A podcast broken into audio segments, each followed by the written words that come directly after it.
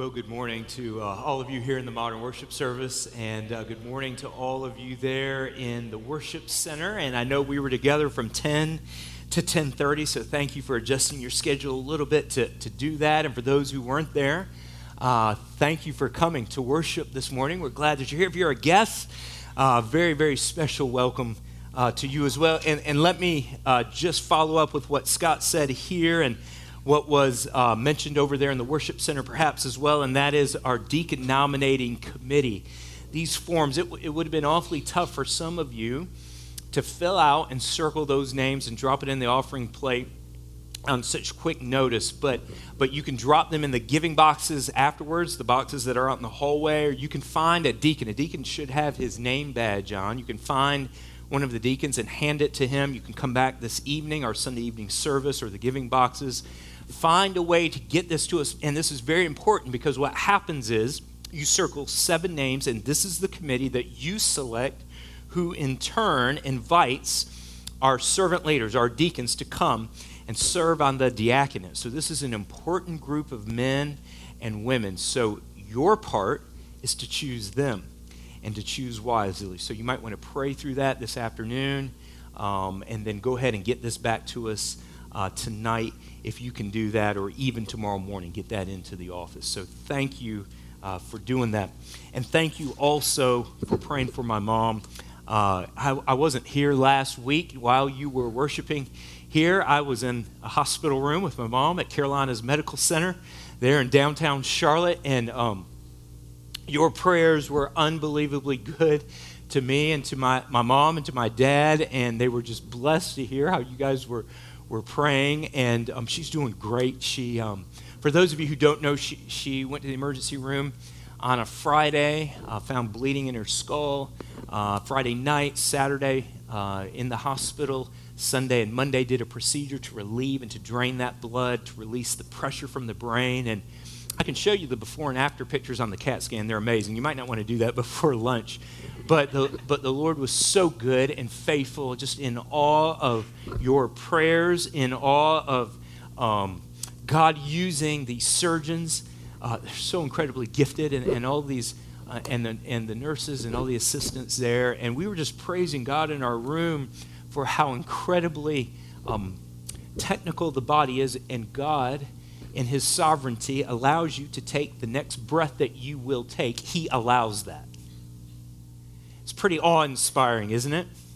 And God is in full and complete control over everything. And we just sat there in our room, my dad down in the cafeteria. One morning we were eating breakfast together, and he, he mentioned that, and we just sat kind of submissive before the Lord. That's pretty amazing. And then through these uh, surgeons and their incredible gifts, their incredible skills, and so we're just thankful for that. And, and, and thank, thank you for praying for us. We really, really um, needed that, and it meant so much to me. And so it's good to be home after a busy, busy week, preaching at Anderson University on Wednesday, and then meeting in Columbia with pastors on Thursday. And, and so Friday afternoon, when I sat down and, and really a little bit behind in my message, to be honest with you, and I sat down, and perhaps it was because I was gone a few days and reflecting on the last couple of weeks here at Taylor's and the decision that I initiated to ask Doug Mize, one of our senior staff guys, to leave, and he has done so. You guys blessed Doug and Janet so incredibly well uh, last weekend uh, during the reception time, so thank you for, for doing that. Maybe it was that, or maybe it was related to that. All of the conversations that I've had from people who have come to me and say, Pastor, we really want to speak to you on this. And and and we just have some questions or we have some hurts here pastor would you speak to us? And it has been incredibly good as i shared with the deacons um, at our last deacons meeting to do that to sit down in coffee shops and in homes and over the phone and uh, in my office and just walk through and hear from people. And, and i really um, value just the honest open humble discussions that we've had. It's been incredibly good. Maybe it was that, or maybe it was what I'm about to share with some of you about the future and, and some things that are happening that you need to know that none of you really know at this point, and you need to, to know. So maybe my heart was already there, or maybe it was sitting with those pastors, 120 pastors, Thursday morning. I, I didn't want to go to Columbia. Don't tell the South Carolina Baptist people that. I didn't want to go, okay? But I went And I'm sitting there, and these pastors, all of us, are wrestling with the question how do we make disciples in this culture and in this age in which we live in? How do we see people matured in Christ? And then to come to an understanding, here, here, here is kind of the, the punch right to the nose. We're behind. We're behind in reaching lost people for Christ. We're, we're just behind and just the, the reality of, of, all of that that as a pastor and what i what i've been entrusted with you and and and, and the great commission jesus' words to make disciples of all people. And i'm like okay hold on. Time out. Time out.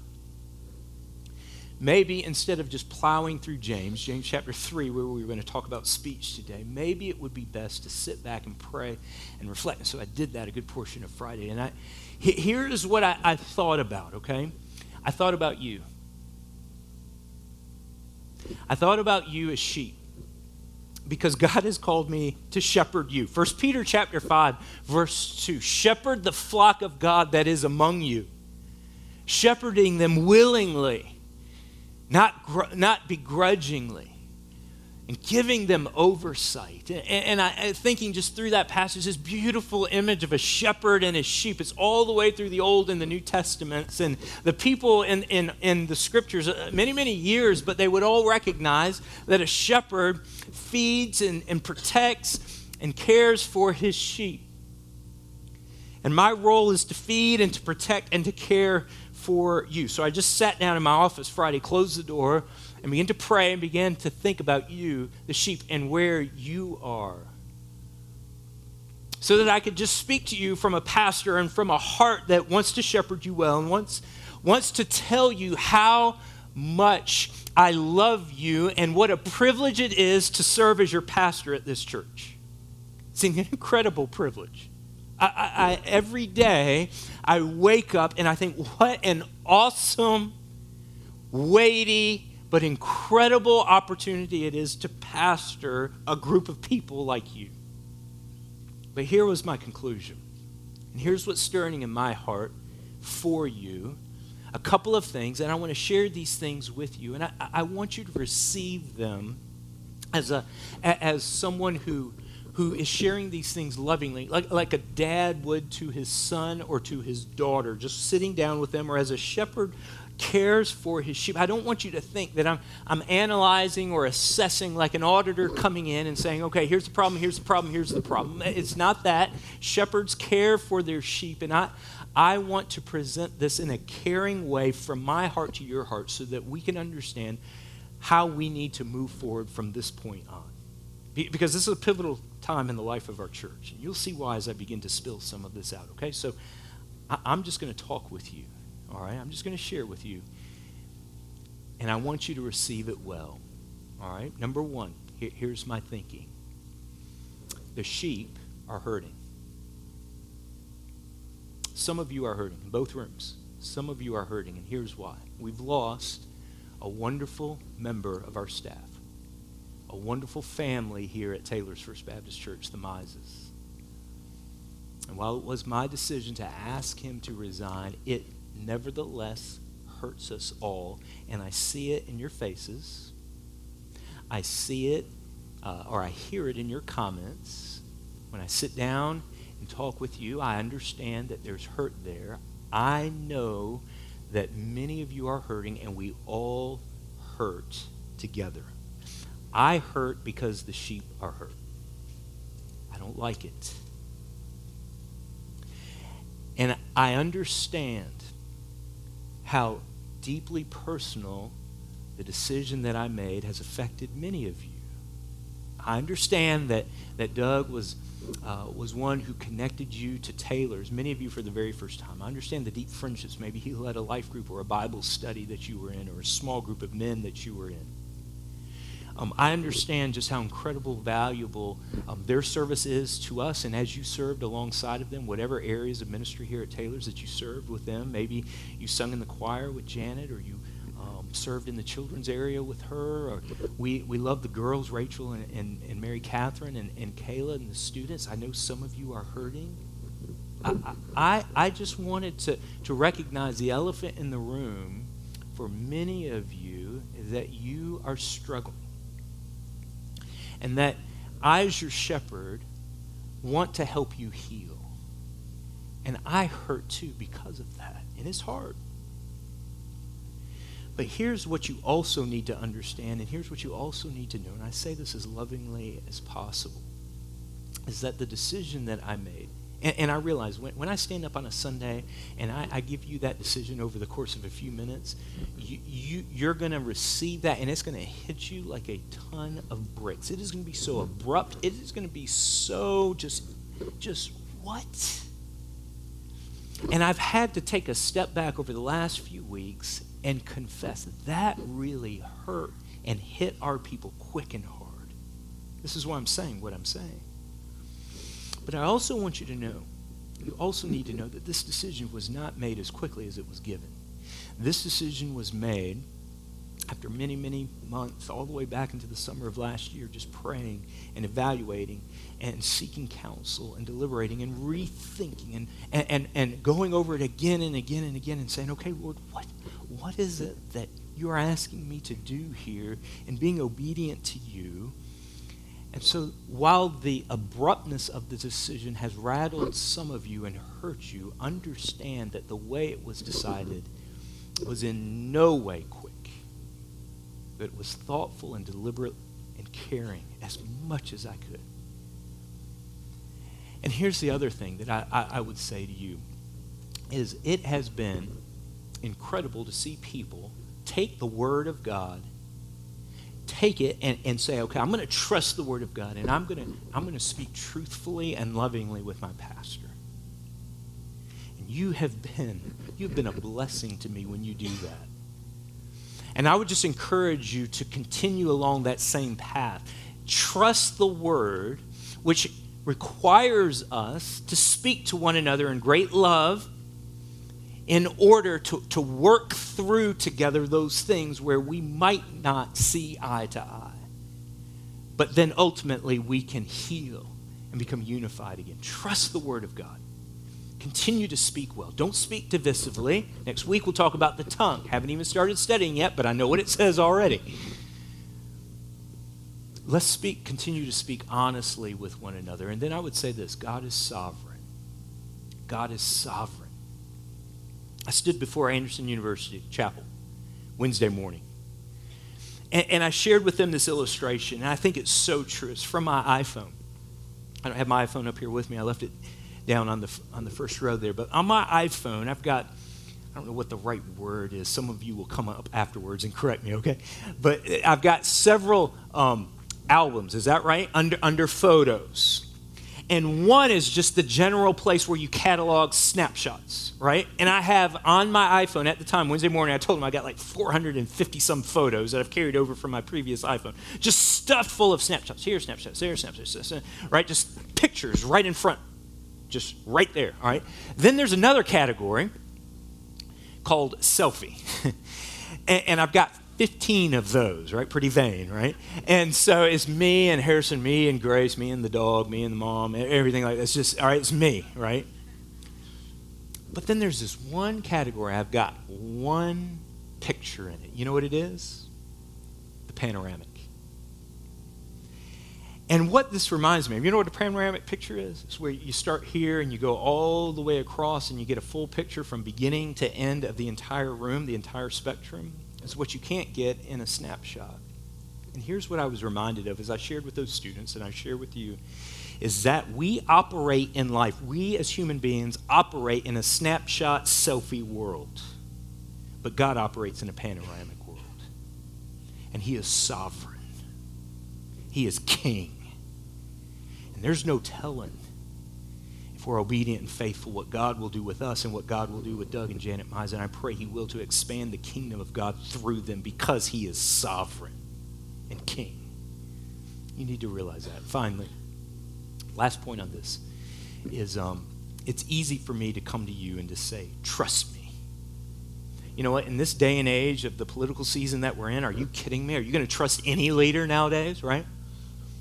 And, and, I'm a little uncomfortable with that. I don't know if it's just personal. I don't know what it is just to come to people and say, trust me. I, I don't know. Maybe it's my age. I, I don't know. But here's what I do know. Here's what I would ask you to do. I would ask you, humbly ask you to trust the chief shepherd. Not the under shepherd, the chief shepherd. Go to the chief shepherd with your with your hurts and with your questions and with your concerns and with your complaints. Go to him and pour out your heart before him. Trust him, and then he will give you the ability to trust. He will give you the ability to talk to me and to your other leaders here at Taylor's First Baptist Church. I just wanted to communicate. I know mm-hmm. you're hurting sheep. But the chief shepherd will help us work through this, and I want to help you work through this as well. Because we all hurt. I recognize that. Here's the second thing the sheep are uncertain. Here's the conclusion I came to the sheep are uncertain. Where are we going? Okay, so we're making this shift in discipleship. All right? Um, hearing about facilities. Hearing about facilities and the changes there. And um, I'm about to share an incredible announcement here for, for both the second hour that you modern worshipers are really, really going to be interested in. Okay, so there's some new things. Where are we going? But the sheep are uncertain. All right, and, and so he, here's how I want to help you this morning. So I've tried to give you some care and some healing. I, I want to now lead you and give you some direction. Okay? Um, the vision here at Taylor's First Baptist Church has been the vision right out of Jesus' mouth from Matthew chapter 28 verses 16 through 20. And this vision has never ever changed. When people come to me come to me and say, "Pastor, what is your vision for the church?" My first thought is always to go to what Jesus said and what the vision and mission statement that he gave his disciples from the very beginning. And he says this. Here's what the text says. Now the 11 disciples went to Galilee to the mountain to which Jesus had directed them, and when they saw him, they worshiped him, but some doubted. And Jesus came and said to them, All authority in heaven and on earth has been given to me. So go therefore and make disciples of all nations, of all people groups. Here's the vision baptizing them in the name of the Father and of the Son and of the Holy Spirit, teaching them to observe all that I have commanded you. And behold, I am with you always even to the end of the age. So here was Jesus' heart go and make disciples, people who look like me, who in turn will go and make other disciples who look like me, who in turn will go and make other disciples who look like me, all the way to the ends of the earth, all the way to the end of time till I return. That, that is the vision. That's what Jesus. And then we, we add to it this John chapter 15, verse 8, when, uh, when, when on the night before he's crucified, this was after Jesus was crucified and resurrected. But on the night before he's crucified, he just says this By this is my Father glorified, that you bear much fruit, and so you prove to be my disciples. So, for the glory of the Father, for the glory of Christ, we want to invest in people who, in turn, look like Jesus. That is the vision. But here's the uncertainty, and I realize this, okay? What does it look like for Taylor's? This is where the uncertainty comes in the sheet. Okay, that, that's kind of Jesus speaking. And then we go over to Ephesians, right? We go to Ephesians, and, and Paul comes to this church and he says to them, Teachers, pastors, overseers, shepherds, apostles, evangelists, you leaders, equip the saints for ministry. Ephesians chapter 4, verses 11 through 17. Equip the saints for ministry until the body achieves unity and we all become like Christ. We become mature believers in Christ. And you continue to grow up in Christ so that the Great Commission can be fulfilled. So I've just given you what the biblical vision is glory of God, make disciples to the ends of the earth through his church as we become mature and complete and as we multiply, not only in the church but outside the church. There's the biblical vision. Here's the hard part what does it look like for us? How does that fit us? And so, for more than a year, the ministers have been working on what we simply call vision and values. And we have been reading and praying and meeting together regularly for the purpose of saying, here's the biblical vision, here's what it means for Taylors, and here are the values that undergird this vision of producing disciples, of making people to look like Christ. Here are the values that undergird it. And we continue to work throughout the spring. What does it look like for all the ministry areas then? And so the week after Easter, Lord willing, we're going to set James to the side. Next week, James chapter 3. The following week is the weekend. You hear about the weekend? All right, the weekend. The following week is Easter. And then, Lord willing, the next week, we're going to preach and teach. Here it is. Here is the vision for Taylors, and here is the values that undergird them. And this is what we want to produce when it comes to you as a follower of Christ. So when you invite your friends and when other people come to this church, what is it, Taylor's, that you're all about? And here's the tricky part, all right? Here's how we've defined disciples throughout the years. And this is what I've been wrestling with for years as a pastor. For five years now, I've been wrestling with what does a disciple look like? How do we lead a church with multi services and multi generations and people coming from different backgrounds and people understanding, well, this is what a disciple looks like, well, this is what a disciple looks like, or this is what a Taylor's disciple looks like. And I'm like, wait a second, what does the scripture say a disciple looks like? And here's where we have to be careful that we don't define discipleship by attendance only or by, or by giving only. Are we up or are we down? Therefore, are we good disciples or are we bad disciples? Or by, you ready? You ready? Or by the feeling or the energy or the vibe of this place. I'm all for unity. But let's not measure discipleship by how we feel. If we did that, we'd be in trouble every day of the week. Discipleship is not based upon our allegiance to the convention or our faithfulness to our traditions. Discipleship, Ephesians 4, is measured by are we holding up Jesus as a mirror and reflecting his image? So, you as a husband, you as a wife, you as a family, broken marriages, families all over the place, 220 marriages in this room last week, many of them broken and hurting. Do you understand what's at stake? Is the maturity and the growth of people to look like Jesus. So we're wrestling with this, right? And it's not easy. It's not, it's not simple just by plugging you in. So we've been working on this and we want to present this to you. We want people to become like Christ. We want to hold up a mirror. Here is my charge that when I stand before Christ, you are mature. Husbands, you realize that when you stand before Christ, your, your, your job is to present your wife mature and complete in Christ. When, when, when, when I think of you, I want to see life change. I want to see your family change. I want to see your neighborhood change. Those pastors in Columbia, as we were talking, man, I, I'm telling you, it woke me up to the fact that we are behind. We, we, we're, we're, so concerned, and I'm so concerned about processes right here and systems right here and everything right here and making sure and juggling every, and making sure everyone's at peace. And the world is dying and going to hell.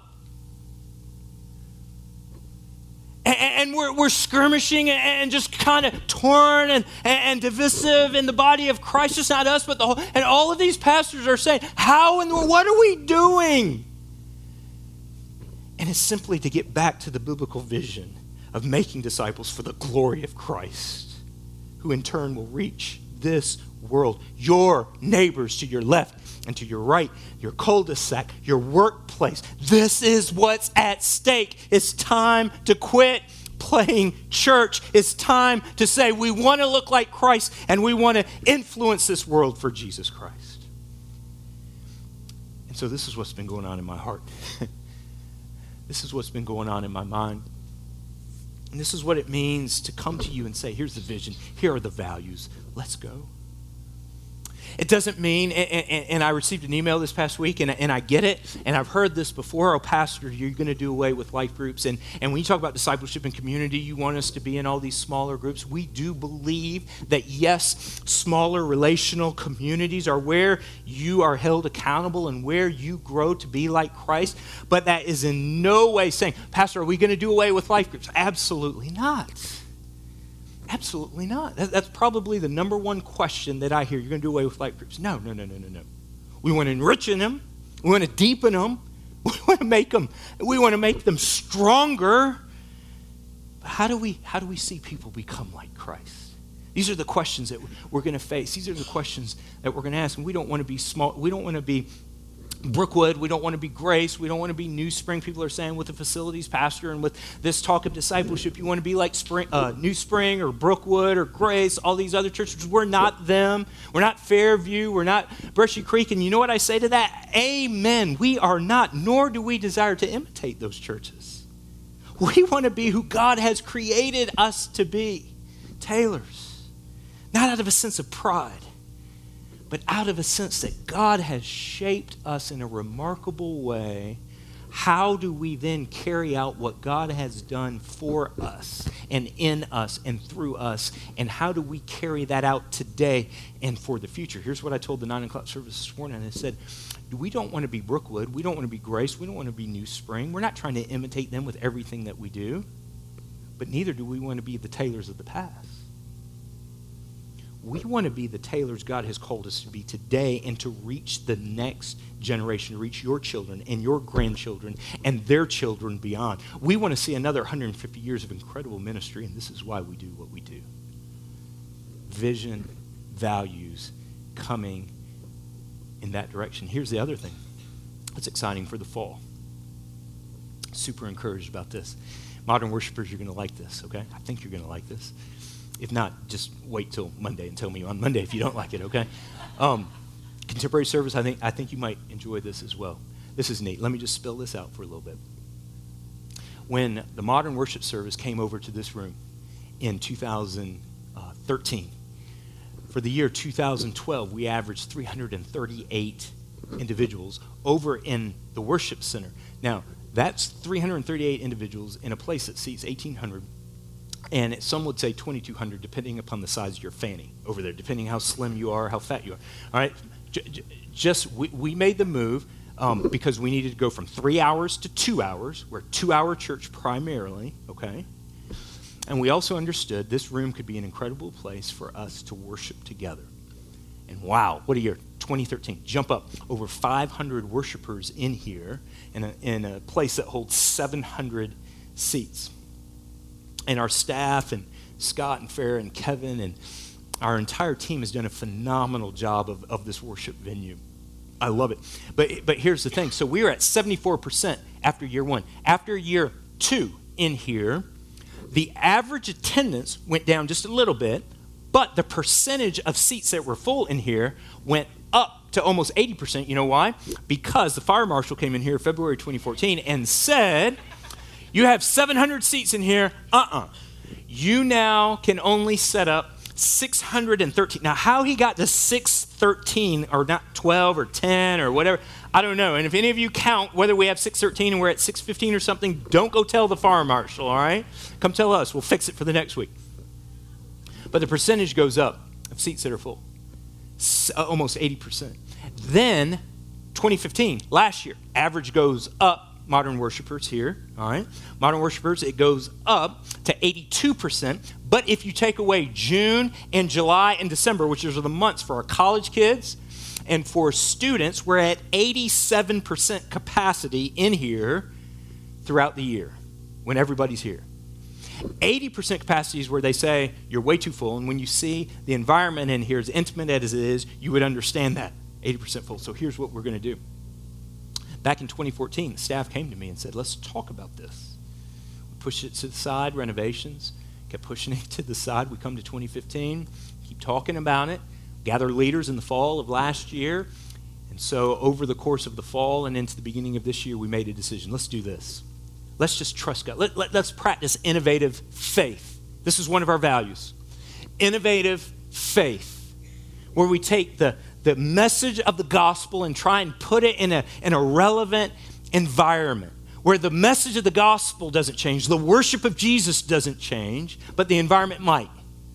Practice innovative faith. So, starting in the fall, here's what we're proposing that we start a second modern service right here at 9 a.m. And here's what we're going to do we're not going to force any life groups to do that. We learned our lesson on that. We're not doing that. We're not going to force you to go down.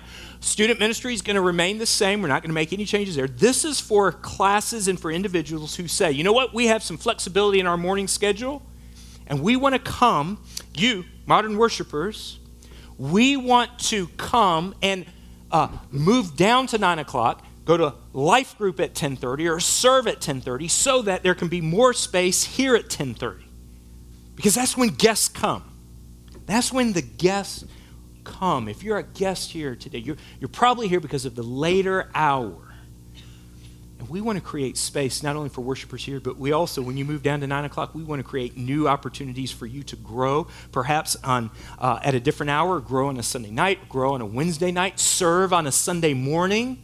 What would it look like for some of you to worship at 9, create space at 10:30, serve at 10:30, grow on a Sunday night or on a Wednesday night or any night of the week? What would it look like for us to practice innovative faith and say for the glory of Christ and making disciples and bringing new worshipers in here to encounter God? What does it look like for me to raise my hand and go, I'll do it? And that's what we're excited about. Easter Sunday. You, you need to begin planning and thinking about Easter Sunday. We're going to give it a shot Easter Sunday. We're going to come and we're going to worship at 9 a.m. I'll be in the other room, I'll be preaching from there. We'll video it in here just like we do every single week or, or every other week or whatever it is that we do in videoing me in here. We're going to do that at 9 o'clock. I had a question. One of the traditional worshipers, man, I blew it already. One of the traditional worshipers came to me and said, um, Pastor, um, what about the traditional service at 9 a.m.? And we're not touching it. Tell all your friends, tell all your neighbors, tell all your. The nine o'clock service stays the same. I'm preaching from that nine o'clock service. We're videoing in here, okay? Here's what we're trying to do just practice innovative faith for the purposes of making and reaching new people for Christ. And you get to play a part in that. Vision and values after Easter, modern worship service, renovations, Lord willing, if approved next week be open for the fall. It could be an incredible, exciting time for the life of our church. But here's the final thing, and I got to hurry. All right? Here's the final thing. And I hope that gives you some direction. I know, I know it's not going to give you everything you want. You might have questions. All right, come back for the series. After Easter, we'll, we'll take those questions and we'll work through them. We, we, we don't have every I dotted and every T crossed, but we're working. We're working at it. And we're going to get there together. Here, here's the last thing is that the sheep are restless. I sense there's some restlessness among some of the sheep, and, and here's why. Because you might be hurting and you gather with other sheep who are hurting, and there's just kind of this kind of this restlessness. Or, or it's hard for all of us, it's hard for me as pastor to see families leave. You, you know families who have left. Um, it's no fun. To, to know that a family once worshiped here, worshiped beside you, and now for whatever reason they've gone to another, and, and, it, and it just causes some restlessness inside of us, and it causes us to hurt inside. Um, there are some, as I said in the first hour, that long for the glory days of the past. And, and, there are some of you who long for the days to, to move ahead, and you're saying, Pastor, you're going way too slow and, and you're just kind of restless. And, and, there are there are things in your in your heart that maybe about this church or about what has happened over the last few weeks or whatever it is. There's a sense among some of you that there's just it's just not right, and you can't put your finger on it, and, and you're restless. Some sheep are wandering off. We haven't seen them in a bit. Some sheep are just plain mean and bite. you know, it, it just, you're restless. And, and so here is what here, here's what I give to you in closing. I've tried to care for you and love you and give you direction and give you my heart, my passion, but now I give you the word of God this morning. Colossians chapter 3. It's this great passage. I taught it right here on this stage. to our Wednesday uh, PM Bible study. This coming Wednesday, I start a brand new series for, for everybody. We invite you to come on resolving conflict, everyday conflict. Sounds fun, doesn't it? but here, here's the reality we need it. I need it. I'm going to be learning with you as we go. Right here from the stage, though, Colossians chapter 3, verse 17. And Paul is writing this church here, and he, he says to them, let, let me just read it first, and, and then I'll make some comments, we'll pray, and then we'll go home. He says this Put on then as God's chosen ones, holy and beloved, compassionate hearts. Listen, I, I want you to listen, okay? Please listen. It's on the screen. Look at these words compassionate hearts, kindness, humility, meekness, and patience. Bearing with one another. And if one has a complaint against another, forgiving each other as the Lord has forgiven you. So you also must forgive. And above all these, put on love, which binds everything together in perfect harmony. And let the peace of Christ rule in your hearts, to which indeed you were called in one body. And be thankful. And let the word of Christ dwell in you richly, teaching and admonishing one another in all wisdom, singing psalms and hymns and spiritual songs with thankfulness in your hearts to God. And whatever you do in word or deed, do everything in the name of the Lord Jesus, giving thanks to God the Father through him. Now, that is a huge paragraph right there. I mentioned going to Anderson this week, and the president, Dr. Whitaker, um, I went with Gerald Kasky, our administrator, who's a member of the board, and Gerald and Dr. Whitaker had already talked, and Dr. Whitaker invited us to go with him through the new student center, 90,000 square feet, heart of the campus, connection center for the campus. Beautiful facility that they're building. And so Dr. Whitaker, we get in his car and we go over to the site after chapel, and he brings us to the trailer and he um, says, All right, guys, follow me. And we go inside, and he says, You know, you need a hard hat. So we put on our hard hats and you need um, you need your orange um, you need an orange vest on here and you got to have these i'm not letting you in there unless you have one of these things all right so all of us dr smith tom smith from uh, uh, Tom's over in the other worship service. Tom and Penny, he went with us. He's provost there, doing a phenomenal job, and some other guys went with us. So we here we go, and, and, and we walk into this amazing, um, just tons of, of, of rooms, and it's going to be a cafeteria and a theater and all these spaces. It's going to be really neat. But here we are, and we're distinguished because of two things. We're following the leader. We're following Dr. Whitaker because he knows where he's going and we don't. He, he, he, he knows all of the, this is where this is going to be. It was amazing. A president of university, he knows where the pizza is going to be, and he knows where the, where, where the, the sandwich shop is going to be, and where, I mean, it's just amazing. He knows all of it. Follow me. But in order to follow me, to distinguish you from everybody else, you got to put on a hat and you got to put on an orange vest. Got it. So here we go, and we follow Dr. Whitaker in wearing these weird looking clothes, but needed clothes. All right, here's what Paul is saying to the church, and here's what he's saying to all of us, okay? He's saying if you're going to follow Jesus, put on gospel clothes. put on gospel clothes. I, that phrase, put on then, literally, it was a phrase that they would also use, say, put on clothes. Put on these virtues humility and compassion and meekness and patience and bearing with one another, forgiving one another as God has forgiven you. Here's the wonderful thing about this passage Colossians 3, verse 1. Let, us move up because here's what it'd be easy for me to do say, okay, guys, get with the program. Be kind to one another. Parents, you ever say that? Be kind to your sister. You know, get with the program. Just do this. We'll be okay. No. Here, here's what Paul says, and this is, this is beautiful. Colossians 3, verse 1. Move up. He says this If then you have been raised with Christ, seek the things that are above, where Christ is seated at the right hand of God, and set your mind on the things that are above with Christ. Therefore, he says, you come down, he says, put to death, take off all your anger, all your malice, all your sexual immorality. That's how you used to live before you became a follower of Jesus and you had to put on the hard hat and the vest.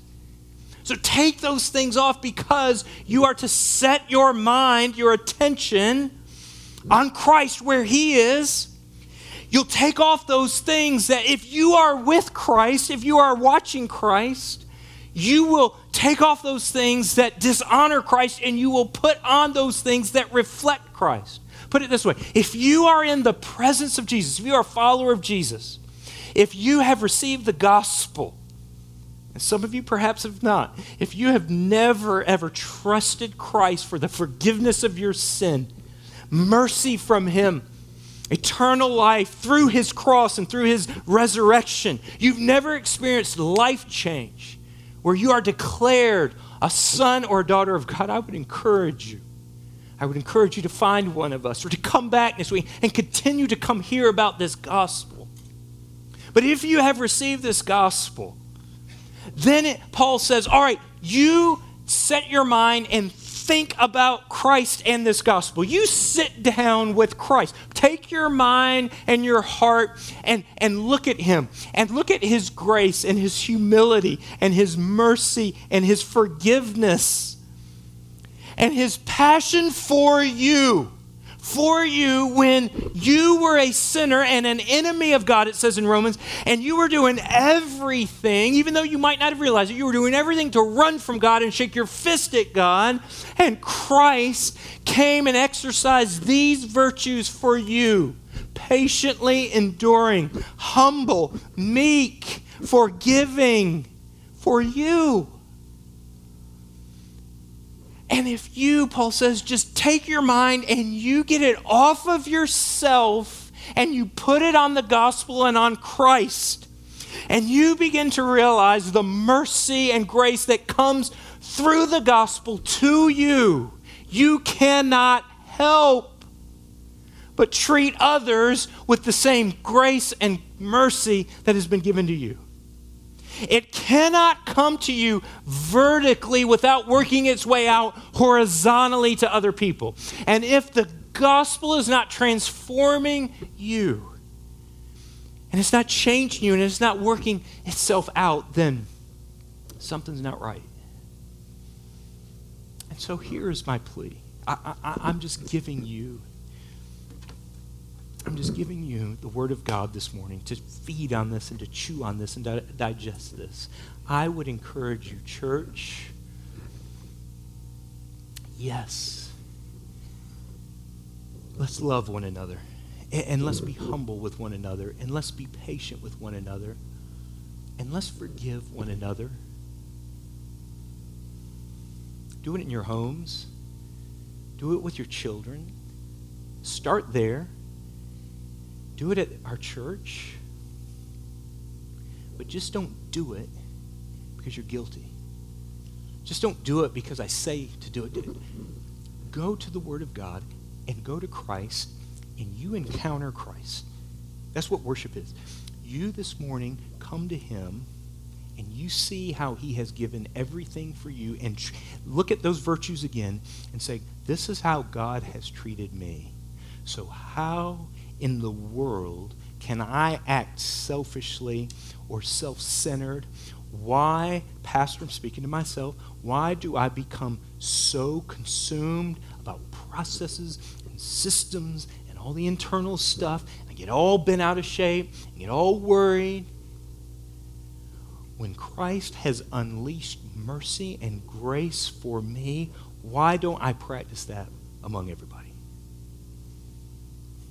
And you want to see something that will light this church up, is when the Holy Spirit begins to apply the gospel of Christ to your heart and you begin to reflect the heart of Jesus in the lives of those here and the lives of those outside this church. That would be amazing. This is what the gospel is. So I present to you a shepherd's passion.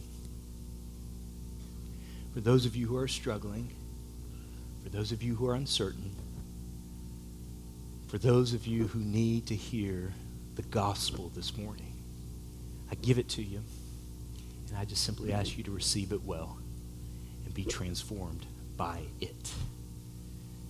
Will you pray with me right now? Both rooms. The worship center is going to stay with us. Here's what we're going to do this morning.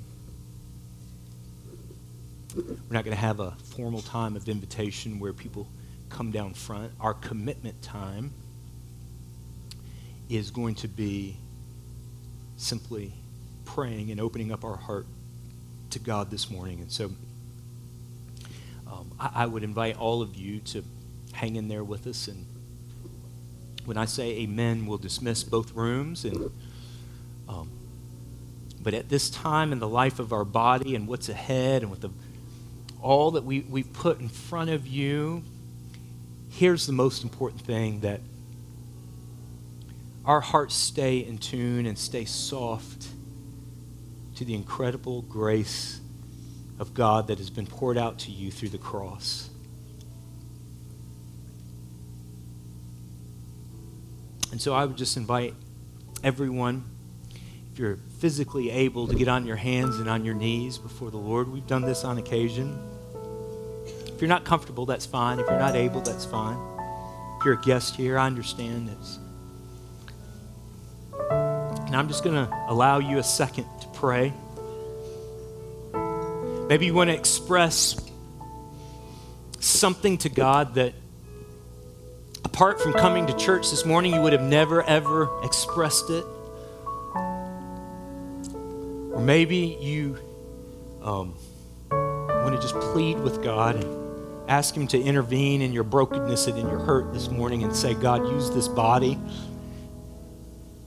to rescue and to save my family. Use this body to rescue and save others.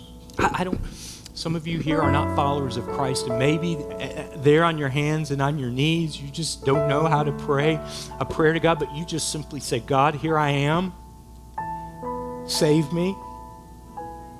You come find one of the ministers and say, I don't know what I what that really, really means, but I, I'm calling out to God. Maybe this is an incredible time, a turning point in your life for you. I don't know what it is, but here is my heart. We just simply come before the Lord open handed, nothing in us except our sin. Say, God, we surrender pray just for a minute, then I'll close this.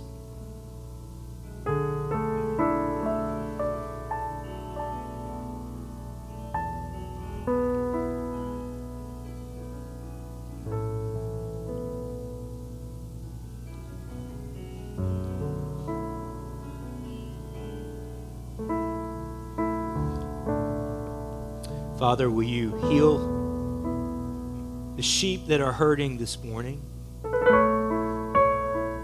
Father, I, I, I know that there's sadness and I know that there's questions. But this is why you came to lead us and to heal us.